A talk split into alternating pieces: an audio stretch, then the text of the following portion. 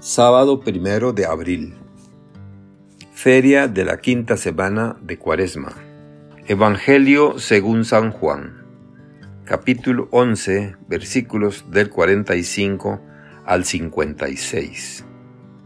En aquel tiempo, muchos de los judíos que habían ido a casa de Marta y María, al ver que Jesús había resucitado a Lázaro, creyeron en él.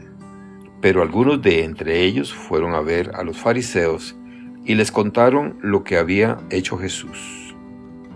Entonces los sumos sacerdotes y los fariseos convocaron al Sanedrín y decían: ¿Qué será bueno hacer? Ese hombre está haciendo muchos prodigios.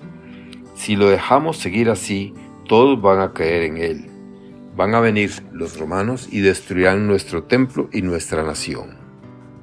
Pero uno de ellos, llamado Caifás, que era sumo sacerdote aquel año, les dijo: «Ustedes no saben nada, no comprenden que conviene que un solo hombre muera por el pueblo, y no que toda la nación perezca».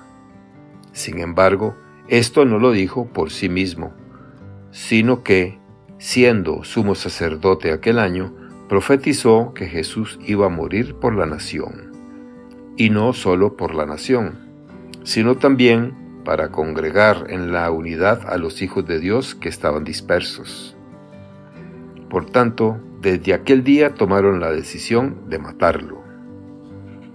Por esta razón, Jesús ya no andaba públicamente entre los judíos, sino que se retiró a la ciudad de Efraín, en la región contigua al desierto, y allí se quedó con sus discípulos.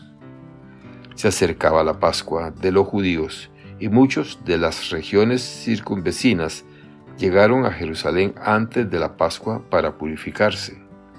Buscaban a Jesús en el templo y se decían unos a otros: ¿Qué pasará? ¿No irá a venir a la fiesta? Palabra del Señor. Gloria a ti, Señor Jesús. Reflexión. Hoy, de camino hacia Jerusalén, Jesús se sabe perseguido, vigilado, sentenciado, porque cuanto más grande y novedosa ha sido su revelación, el anuncio del reino, más amplia y más clara ha sido la división y la oposición que ha encontrado en los oyentes.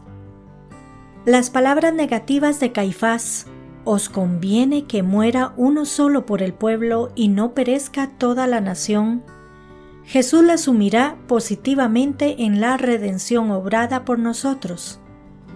Jesús, el Hijo unigénito de Dios, en la cruz muere por amor a todos. Muere para hacer realidad el plan del Padre, es decir, reunir en uno a los hijos de Dios que estaban dispersos. Y esta es la maravilla y la creatividad de nuestro Dios. Caifás, con su sentencia, «Os conviene que muera uno solo», no hace más que, por odio, eliminar a un idealista. En cambio, Dios Padre, enviando a su Hijo por amor hacia nosotros, hace algo maravilloso: convertir aquella sentencia malévola en una obra de amor redentora, porque para Dios Padre, cada hombre vale toda la sangre derramada por Jesucristo. De aquí a una semana cantaremos en solemne vigilia el pregón pascual. A través de esta maravillosa oración, la Iglesia hace alabanza del pecado original. Y no lo hace porque desconozca su gravedad, sino porque Dios, en su bondad infinita, ha obrado proezas como respuesta al pecado del hombre.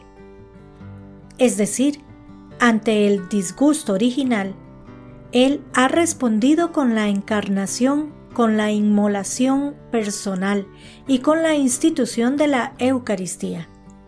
Por esto, la liturgia cantará el próximo sábado: «Qué asombroso beneficio de tu amor por nosotros, qué incomparable ternura y caridad. ¡Oh feliz culpa que mereció tal Redentor!». Ojalá que nuestras sentencias, palabras y acciones no sean impedimentos para la evangelización, ya que de Cristo recibimos el encargo, también nosotros, de reunir los hijos de Dios dispersos, id y enseñad a todas las gentes. Que Dios les bendiga y les proteja.